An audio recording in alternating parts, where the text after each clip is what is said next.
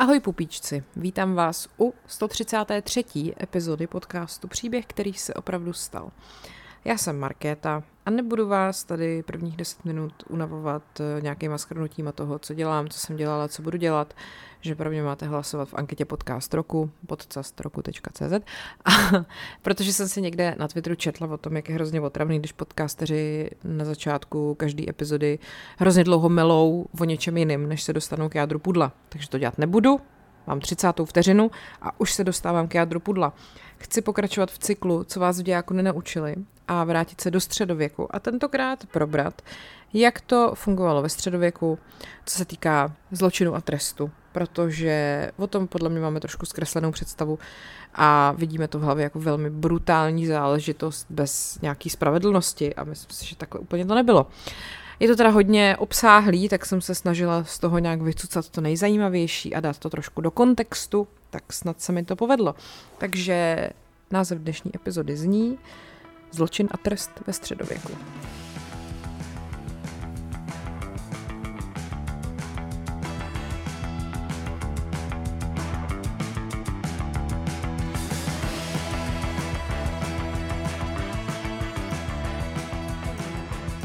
Pojďme si nejdřív ujasnit pojmy, jo, které jsou tam vlastně důležitý. Protože ve středověku uh, ta společnost fungovala uh, v takzvaném feudálním zřízení, jo?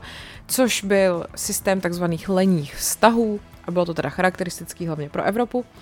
A uh, vlastně se takhle označuje i celý to období, se dá říct, protože to prostě definovalo nejen ty majetkové vztahy, ale potom právě i, právě i právo. Uh, a ten feudální vztah fungoval na různých úrovních mezi svobodnými lidmi. Jo? Vždycky na jedné straně byl vazal, na druhé straně byl lení pán. Ten vazal se zavázal. Zavázal, zavazal, že ha, ha, ha, k věrnosti, poslušnosti a službě vůči tomu pánovi a ten mu za to zaručuje ochranu a právě to materiální zajištění tím, že mu dá to léno, nějaký majetek, pozemek, půda, jo.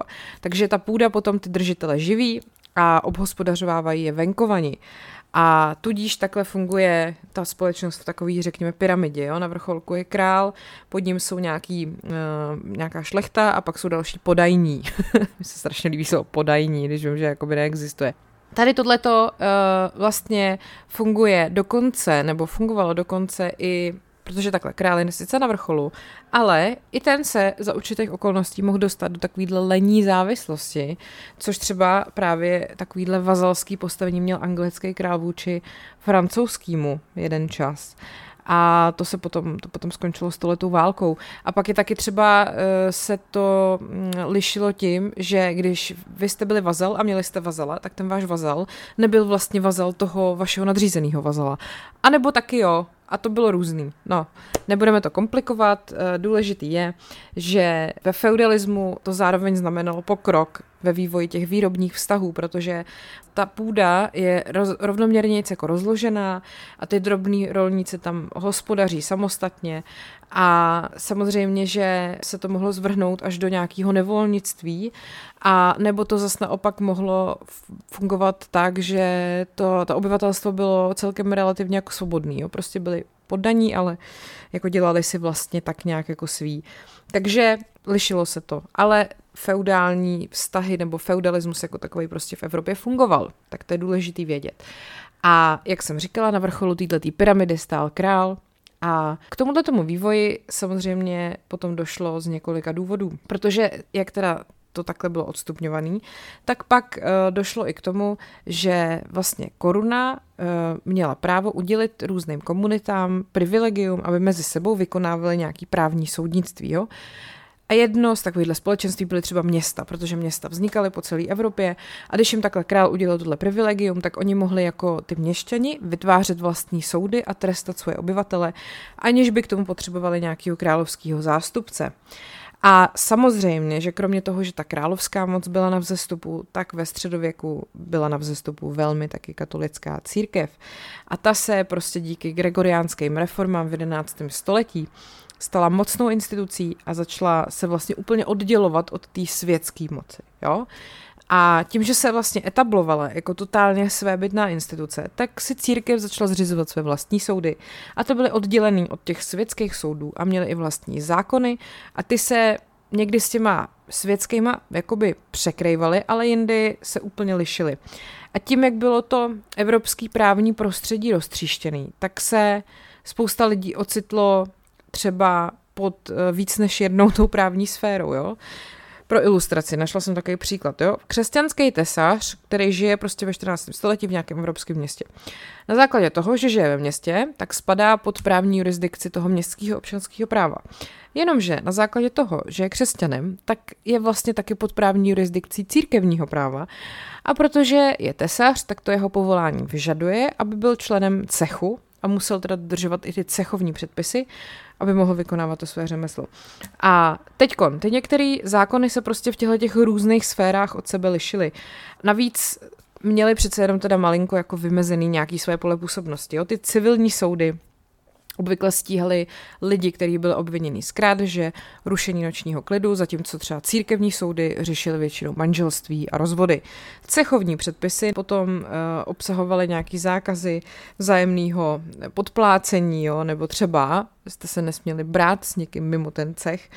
A pak eh, bohužel se ale dělo, že tyhle ty právní sféry se vlastně ještě dostávaly do vzájemného konfliktu, což se stávalo hlavně mezi civilním a církevním soudem, aby to nebylo tak jednoduchý, že jo. No a pokud teda uh, byl přestupek nezákonný u víc těch soudů, tak který z nich vlastně měl jako právo toho člověka stíhat? Aha. A tato otázka právě nebyla vždycky jednoznačná a vedlo to ke konfliktu mezi těma jednotlivými stranama. Takže nejen, že vás měli soudit, ale ještě se hádali, kdo vás bude soudit. A to třeba se stalo Eh, když se soudil, soudili středověký univerzitní studenti, jo? protože středověká univerzita byla úzce zpětá s církví a, studenti vlastně byli považovaní za osoby s duchovním postavením, to už dneska asi podle mě úplně neplatí a to znamenalo, že vlastně mohl soudit jenom církevní soud.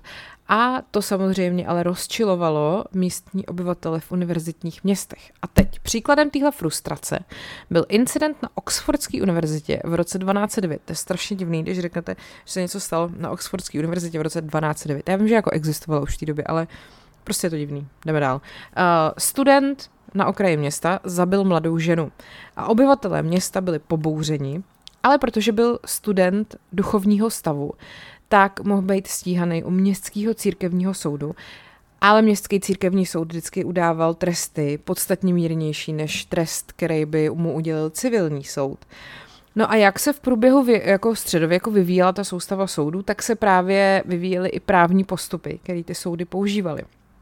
Přibližně do 13. století existovaly dva základní způsoby, jak určit, jestli jste vinný nebo nevinný z toho spáchání trestního činu. První způsob, jak určit vaši vinu, bylo schromáždění charakterních svědků, což nebyly osoby, které by byly schopny dosvědčit, jestli jste to spáchali, jakože že tam u toho byli, jakože my jsme viděli, že to spáchal. Ne, tak o, takovýmhle, o tomhle nemluvím. Mluvím o lidech, kteří byli považovaní za schopný dosvědčit váš jako morální charakter. Takže já jsem sice neviděl, jestli ho zabil, ale je to skvělý člověk. Takový to, jak potom vždycky uh, píšou o tom, jak eh, prostě na Klatovsku deset let žil sériový vrah, který prostě vyvraždil půlku ulice starých eh, babiček a dědečků a všichni jsou z toho v šoku, protože to byl slušný kluk, který zdravil prostě a chodil na nákup a takhle se pozná, že nikoho nedokázal zabít. No. Takže si myslím, že v té době to nebylo úplně jako uh, jako stoprocentně uh, účinná tahle věc, protože není ani dneska. Uh, pokud by ta obviněná osoba třeba byla schopná schromáždit 12 osob, který by tvrdili, že je ten člověk dobrý člověk a že to je někdo, kdo by stoprocentně rozhodně nespáchal trestný čin, z kterého je obviněný, tak ho prostě uh, zprostili viny. Dobrý, ne? A druhý způsob, jak určit vinu nebo nevinu, spočíval v tom, že ten obviněný teda musel podstoupit soudní proces, který spočíval v tom, prosím vás, že musel si popálit ruku uchopením kusu žhavého železa. A pokud se mu to zranění zahojilo během několika dní, soud prohlásil, že Bůh zasáhl, zázračně zranění vyléčil, čímž prokázal na vinu podezřelého. Pokud by se rány nezahojily, soud rozhodl, že podezřelý je vinen. No, e, takže asi tušíte, že při těchto těch jako postupech nějaký opravdický důkazy třeba nehrály téměř žádnou roli. A pokud jste prostě byli neoblíbený, tak jste nevyhráli soud proti někomu, kdo měl ve své komunitě dobrý postavení a měl spoustu kámošů a, a tak a dobře se mu prostě hojili zranění.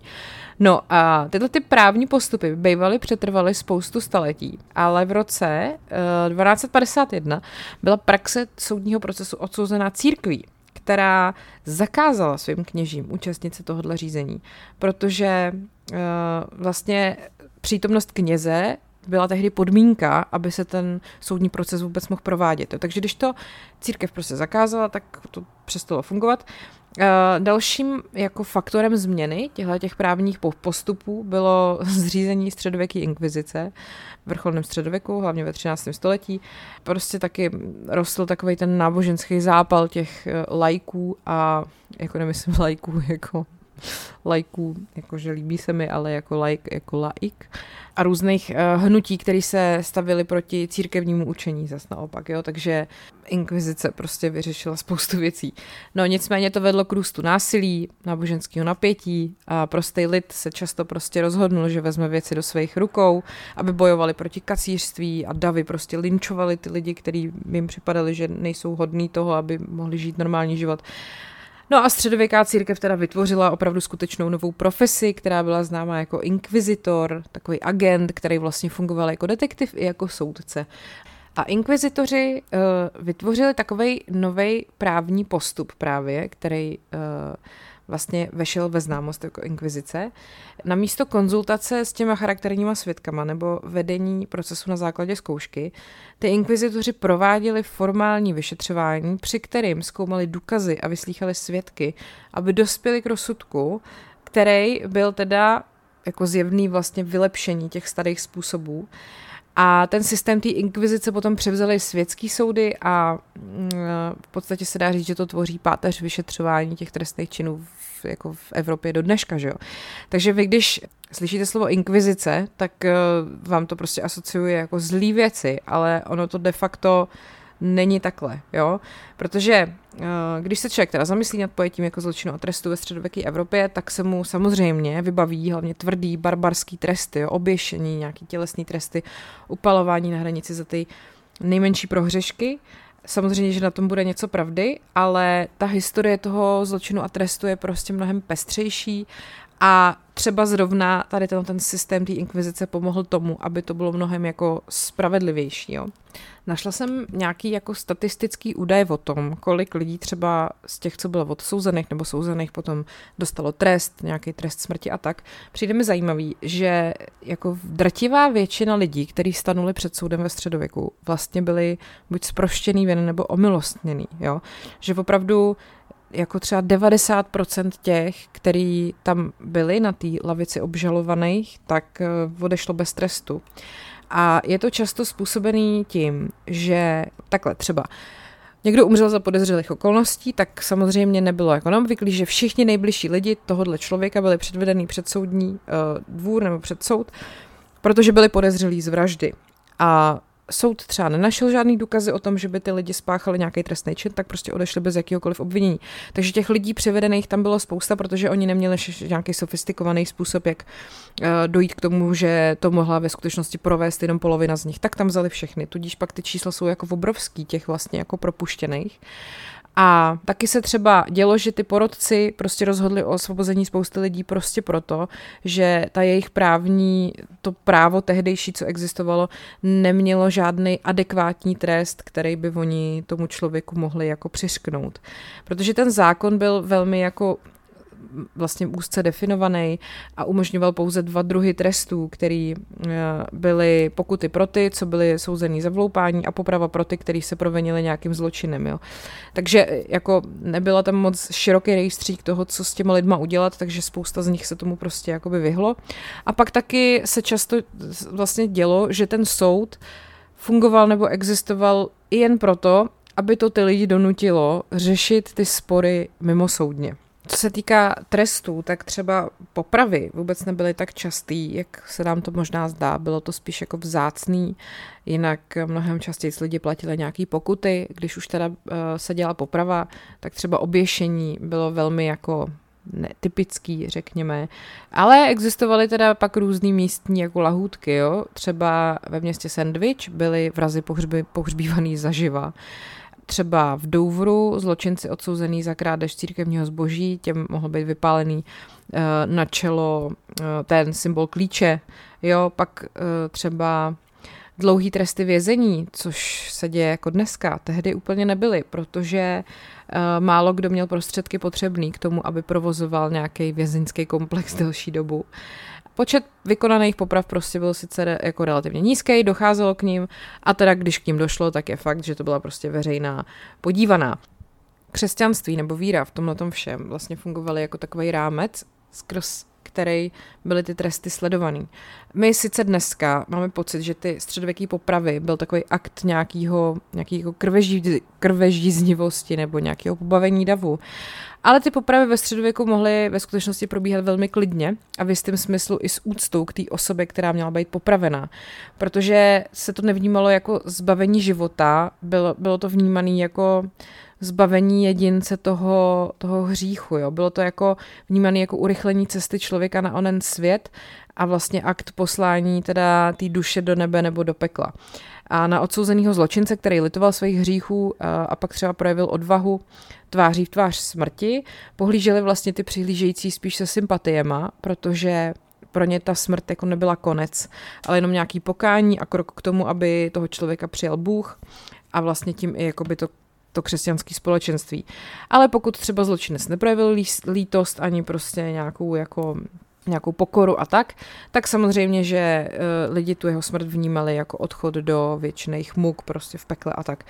Uh, když se potom uh, středověk chýlil ke konci a Evropa vstoupila do raného novověku, tak tam vlastně není úplně vidět nějaký jasný jako konec a začátek něčeho nového. To středověký právo prostě není něco, co v určitý moment vzniklo a pak zase zaniklo. Byl to prostě soubor různých procesů a jevů, který prostě nějak existovaly fungovaly a různě se to vyvíjelo. Něco z toho, co vzniklo ve středověku, se užívá do dneška. Dejme tomu ten proces té jakože inkvizice vlastně funguje i dnes.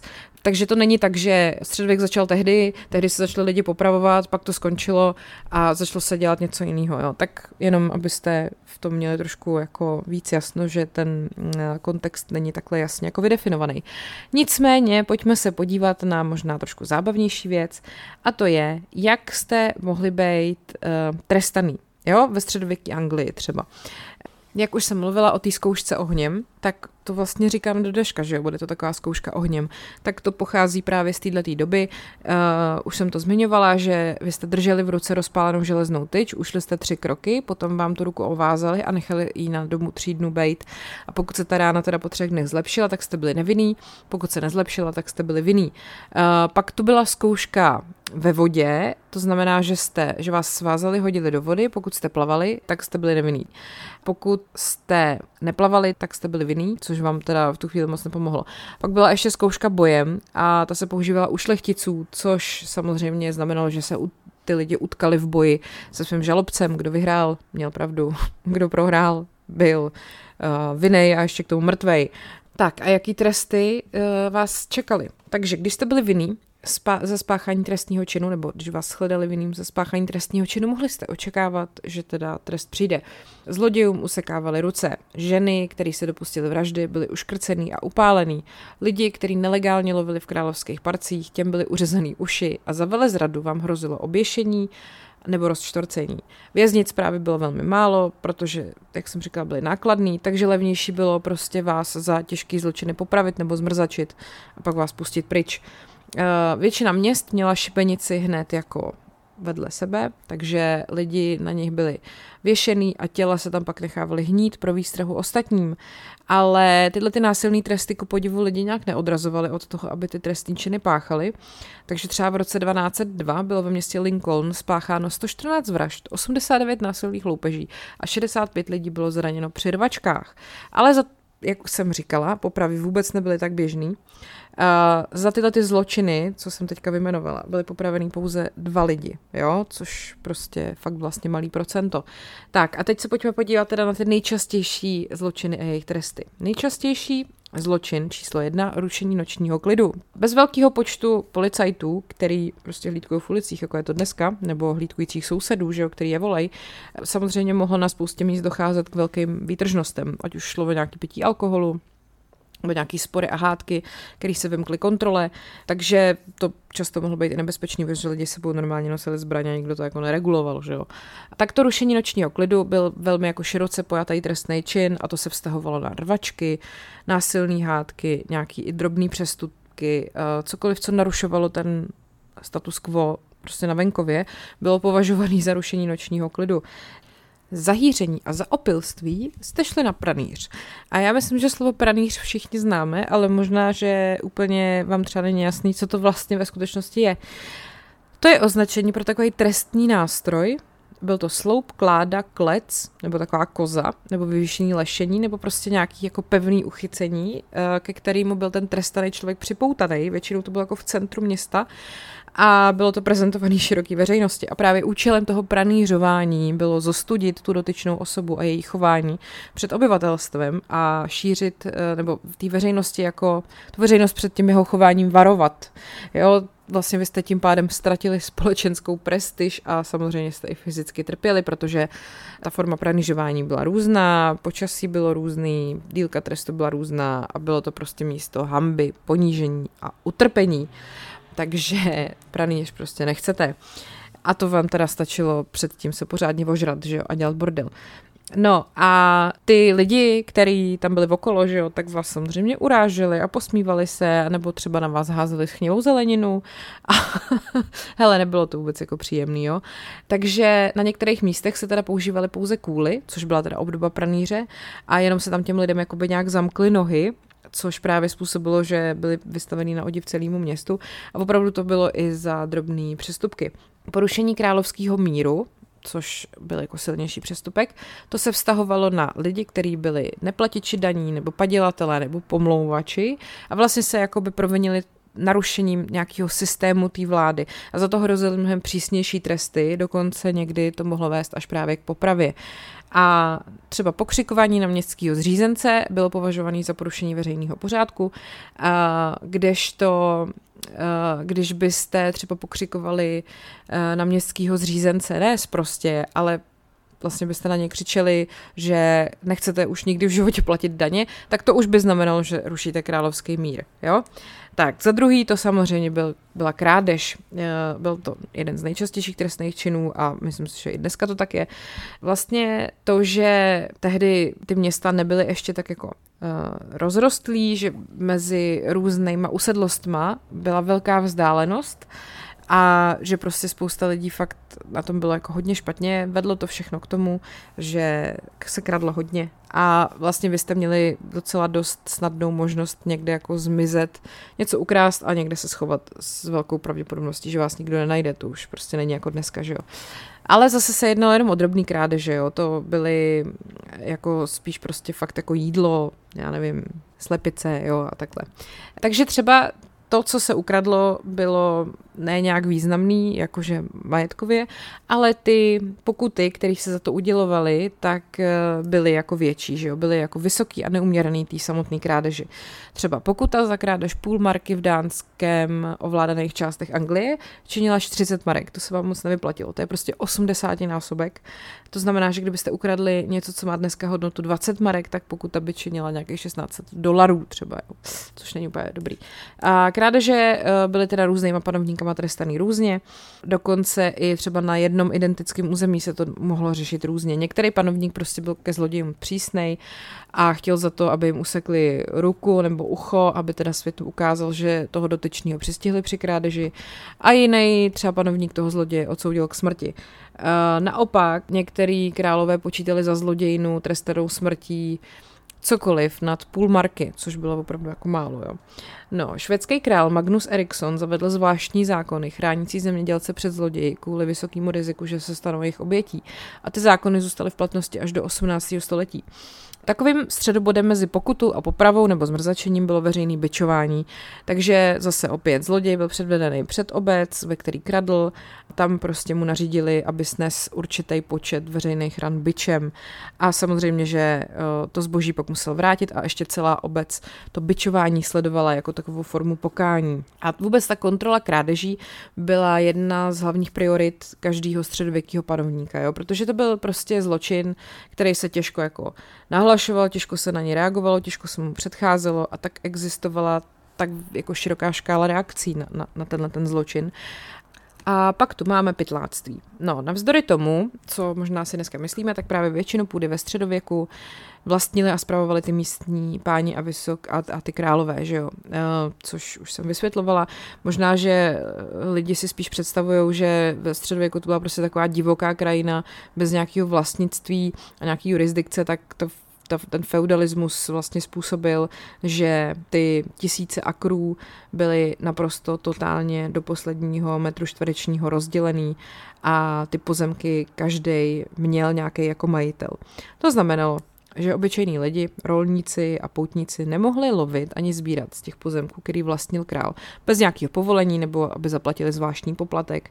A tudíž samozřejmě v nějaký zoufalé situaci tyhle ty dohody porušovali tím, že lovili zvířata z těch pozemků, nebo prostě tam sbírali mrtví zvířata z těch pozemků. Pokud jste neměli povolení, tak už to bylo pytláctví. A Všichni středověkí úředníci brali pytláctví velmi vážně a trestem za jeho spáchání byla opět často smrt. A pokud teda vám to třeba přijde přísný, tak eh, ano, bylo to přísný, protože prostě v zájmu ochrany té celistvosti těch pozemků by vlastně ten trest musel být prostě dostatečně tvrdý, aby odradil ty tisíce sedláků od toho, aby tohle dělali, protože pak by prostě ten se jim to zhroutilo jak domeček z karet, že jo. Eh, pytláctví se mohlo rozšířit i na třeba trhání z královských sadů, kácení stromů, který patřili tomu panství, který nebylo vaše, nebo sběr surovin z té půdy, jo. Tohle všechno prostě spadalo do toho jako pytláctví. A trestem teda za pytláctví nebyla vždycky smrt, ale lidi, kteří nebyli popravení, byli často zmrzačený, třeba přišli právě o ruku na znamení krádeže u krále a taky samozřejmě proto, aby už do budoucna se jim to dělalo hůř, že jo. no a spousta lidí teda, ale to dělalo, i když tady vlastně tohle to všechno je mělo silně odrazovat, tak to lidi zkoušeli, protože zase ono těch královských nějakých mužů, který tohle hlídali a mohli chytit příčinu, jich nebylo tolik, jako byla docela velká pravděpodobnost, že vám to projde. A když vás nepřistihli, tak eh, se vám nic nestalo. Že jo? Bohužel, když vás přistihli, tak bylo dost pravděpodobný, že z vás udělají exemplární příklad, aby se pokusili pak odradit ty ostatní.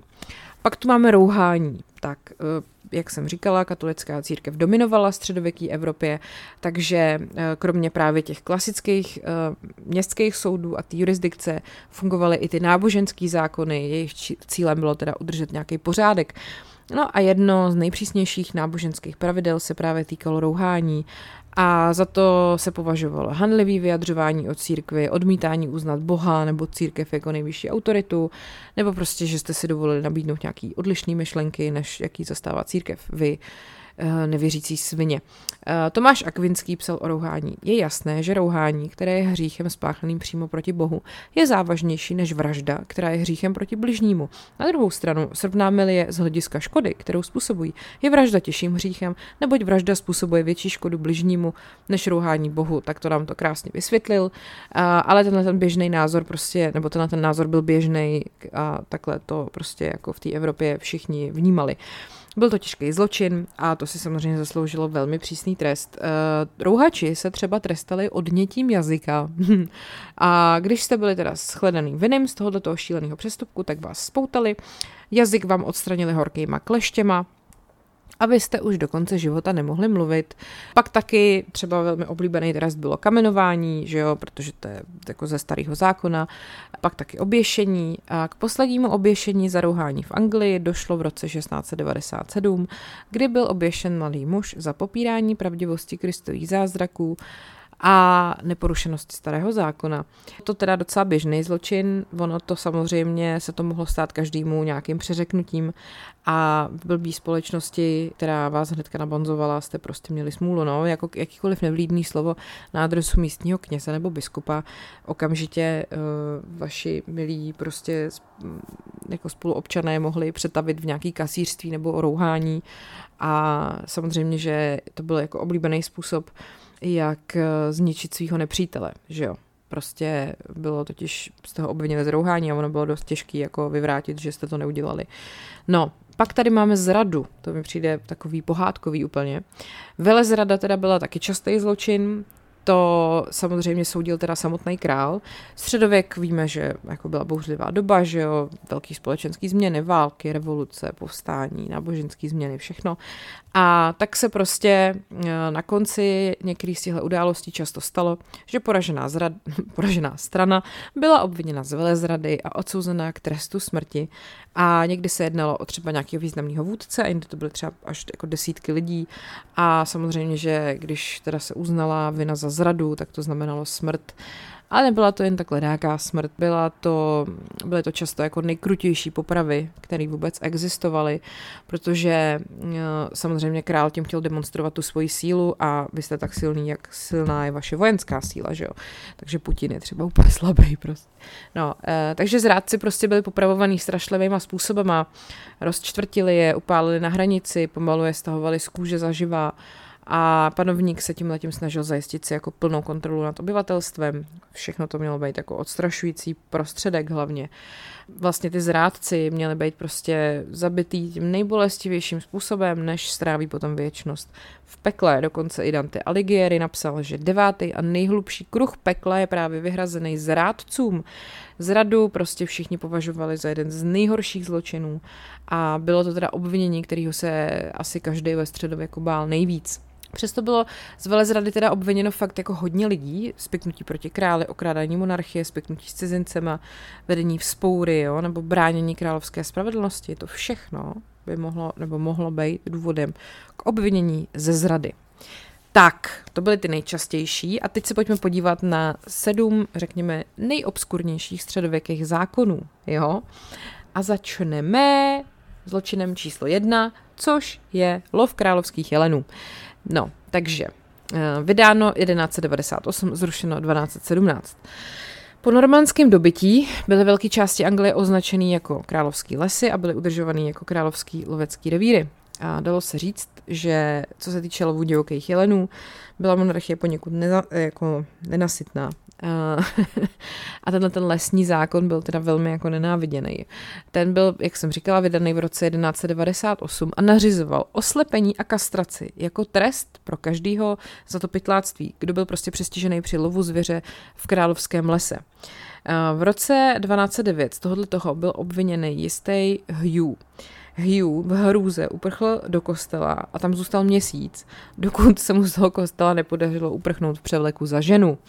Nicméně pak přišly nějaký protesty a tady ten trest uh, byl v roce 1217 snížený na vysokou pokutu nebo rok a den vězení, takže uf. Pak tady máme chleba a pivo. Jo? To bylo vydané v roce 1266 a prosím nás zrušený až v roce 1863. Tak, A Size of Bread and Ale se to jmenovalo v originále a to se vlastně snažilo uh, omezit konkurenci mezi pekařema stanovením ceny chleba. Jo? Bylo to stanovené tak, že uh, to, že kolísá cena pšenice, nebude určovat cenu bochníku, ale jako jeho hmotnost. Prostě jste museli pořád uh, prodávat bochník chleba o stejné hmotnosti a bylo jedno, jak tehdy, jak zrovna drahá pšenice v té chvíli byla. No a tak se stalo, aby jako lidi předešli tomu trestu za prodej chleba s nedostatečnou hmotností, tak ke každému bochníku eh, dávali jako plátek chleba navíc. Což potom vlastně z toho vzniklo, já to teda neznám, asi, asi to tak jako je v, angli, v angličtině, spojení pekařský, ty vole, pekařský tucet že vlastně při objednání tuctu bochníků jste vlastně obdrželi 13 bochníků a ne 12, že? protože ke každému z těch 12 jste dostali jako plátek chleba navíc. No a ty pokuty byly jako běžný, samozřejmě, že kdo to dělal opakovaně, tak se dostával na pranýř. V roce 1360 byl v Safolku za porušení tohoto zákona pokutován 24 pencemi, což je dneska asi asi 70 liber a pranířován pan John Baker, ještě se navíc chudák jmenuje Baker příjmením. Tak, za třetí, vstup do budovy parlamentu se zbraněmi nebo zbrojí, to se uzákonilo v roce 1313 a je to prostě stále aktivní zákon. V roce 1313 Eduard II. naštval mnoho anglických šlechticů, a e, vlastně definitivně jako zhatil vyhlídku na ozbrojený povstání v parlamentu. Jo? Ten zákon nařizoval, že každý muž e, musí přijít do parlamentu bez zbroje a ti, kteří se nedostavili bez zbroje, tak byli potrestaní podle našich zákonů a zvyklostí našeho království. V červnu 1318 byl Thomas, druhý hrabě z Lancasteru, obviněný královskou radou z porušení tohoto zákona ale byl v té době příliš mocný na to, aby mohl být potrestán. Ten zákon byl, nebyl nikdy jako zrušený, takže to fakt znamená, že prostě do budovy parlamentu v Británii nesmíte vstupovat se zbraní nebo ve zbroji. Kdyby vás to napadlo, prosím vás, nedělejte to. Tak, chytání královských ryb 1322, nikdy to nezrušili. Velryby a jeseteři uh, byly cený úlovky v středověku a monarchie prostě zase nebyla příliš jako štědrá. Takže zákon z roku 1322 stanovil, že král bude mít v celém království velryby a velké jesetery ulovené v moři nebo jinde v království. Jo? Takže to pravidlo je pořád v platnosti, takže všechny velryby nebo jeseteři, který jsou ulovený nebo vyplavený na břeh, by měly být technicky nabídnutý královně nebo králi. V praxi se to děje teda zřídka, ale třeba v roce 2004 jistý velšský rybář pečlivě dodržel zákon a nabídl královně uloveného jesetera. Ta však nabídku zdvořile odmítla. Pak tady máme jeden z nejodpornějších zločinů všech dob a to je zločin hraní fotbalu. A zákon proti němu se vydal v roce 1314, platil v Londýně a od roku 1388 celostátně. Takže, prosím vás, středověký fotbal byl úplně jiná hra než ten současný a dost se lišil tomu součas, od toho současného. Byla to prostě jako násilná hra a umrtí při něm jako nebyly nic neobvyklého. A zákazy tudíž toho sportu se týkaly hlavně, nebo jako vlastně šlo docela o národní jako o bezpečnost, no prostě. E, první zákaz je teda zaznamenaný v roce 1314, kdy Eduard II. ve válce s Robertem Brucem zakázal fotbal v Londýně, aby udržel mír, zatímco byl ve Skotsku. A v roce 1388 potom byl vydaný národní zákon, podle kterého měli služebníci a dělníci v celé zemi přestat hrát fotbal a místo toho se věnovat lukostřelbě, která byla nezbytná pro obranu království. A v roce 1410 eh, byl dokonce potvrzený trest za porušení tohoto zákona a bylo to 6 dní vězení. Jako na konci středověku sám Jindřich VIII vlastnil nějaký pár kopaček, takže víme, že prostě i v té době byl ten fotbal jako populární, ale při zásahu v roce 1562 bylo 13 mužů z esexské vesnice Good Easter potrestáno pokutou 12 pencí za to, že hráli fotbal. Naštěstí se ale vyhnuli vězení teda. A tyhle ty právní předpisy týkající se nepovolených her fotbalu byly zrušeny v roce 1845. No, pak tady máme další zločin a to nos, nošení neslušivých tunik nebo dlouhé špičaté obuvy. To se vydalo v roce 1463. Trest za to byla pokuta, teda ne vězení naštěstí.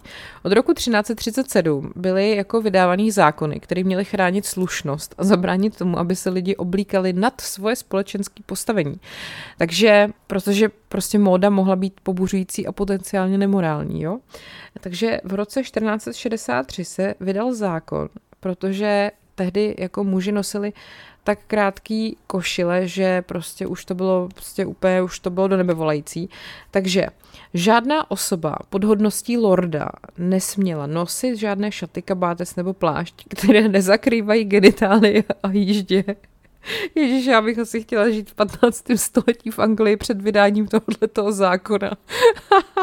no, každopádně, pokud jste prostě, pokud jste prostě nosili kabátec nebo košily, který vám končili jako někde v pase a ukazovali jste prostě světu, jak to vypadá pod tím, tak uh, jste mohli dostat pokutu 20 šilinků, což je asi 700 liber a to není málo.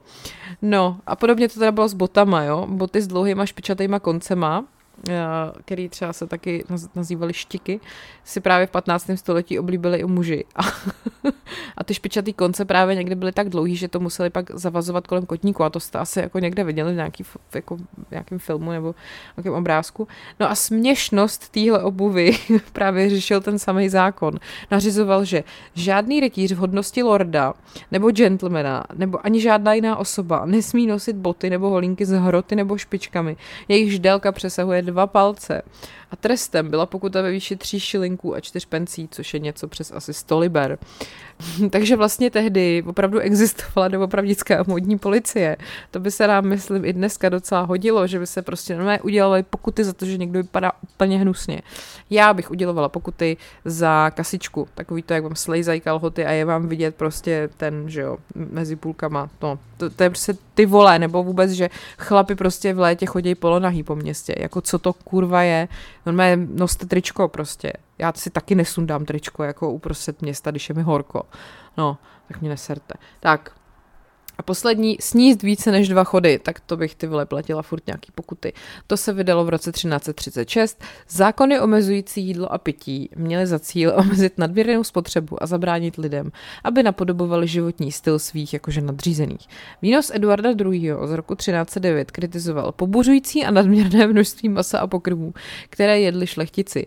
Pozdější nařízení Eduarda III. z roku 1336 vyjadřovalo politování nad mnoha neplechami způsobenými zahrnutými mnoha druhy drahých mas, které lidé v této říši používají. Stanovil, že nikomu, ať je jakéhokoliv postavení, se nesmí podávat jídlo o více než dvou chodech, s výjimkou některých svátků, třeba Vánoc, kdy byly povoleny i tři chody. Tyhle ty zákony uh, samozřejmě uh, nějakým způsobem možná ovlivnily jako chování lidí, ale neexistují žádný důkazy o tom, jestli to někdo prosazoval, nebo to někdo jako porušoval, nebo to někdo trestal. Každopádně ten zákon byl zrušený až v roce 1856, dámy a pánové. A to je ode mě všechno pro dnešek. Tohle bylo trest a právo a zločin v středověku. Doufám, že eh, vás to bavilo. A já se na vás budu těšit ještě jednou tenhle týden a taky z bonusy ještě tenhle týden. Uh, podcast roku CZ, tam můžete hlasovat pro podcast roku. Asi vám nemusím říkat, proč se máte hlasovat, že jo. Uh, ano, myslíte si to správně, máte hlasovat pro No pro můj, no. Chtěla jsem teď říct nějaký jiný, ale vy byste to určitě udělal, mě by to pak sralo. Tak hele, v pořád chystám uh, besedu která bude 7. června. Ještě nevím místo, ale bude to rozhodně v Praze a bude to s panem Jiřím Padevětem, prostě skvělým popularizátorem historie, historikem, který napsal skvělé knížky a ráda vás tam uvidím a brzo dám vědět, co, kde, kdy a jak. Pak taky teď píšu knížku, co vás v dějáku nenaučili, která vyjde v září. Ten zrovna mě čeká to, že budu eh, jezdit po republice a nabírat rozhovory eh, s těma, který vy sami jste mi doporučili jako pamětníky. Je to, tak, je to takový jako doplněk k tomu, co tam jinak píšu, ale myslím si, že k dokreslení atmosféry to bude super. Co bych vám ještě tak řekla? Taky na piky.cz lomeno pandí královna a herohero.co lomeno podcast příběhy pořád vycházejí teda bonusy, jednou týdně tam vychází i podcastový zpravodaj a vlastně teď je tam konečně už zprovozněná na piky ta funkce, že si můžete jednorázově koupit uh, epizodu. A už to jde úplně u všech epizod, jo. No, teď jsem to měla puštěný jenom u nějakých pár posledních, tak teď už je to úplně u všech, takže kdybyste prostě chtěli si koupit epizodu rok starou, tak můžete. Tak, to jsem vám chtěla říct a už je to snad úplně všechno. Mějte se hezky a ať je váš život příběh, který se opravdu stal.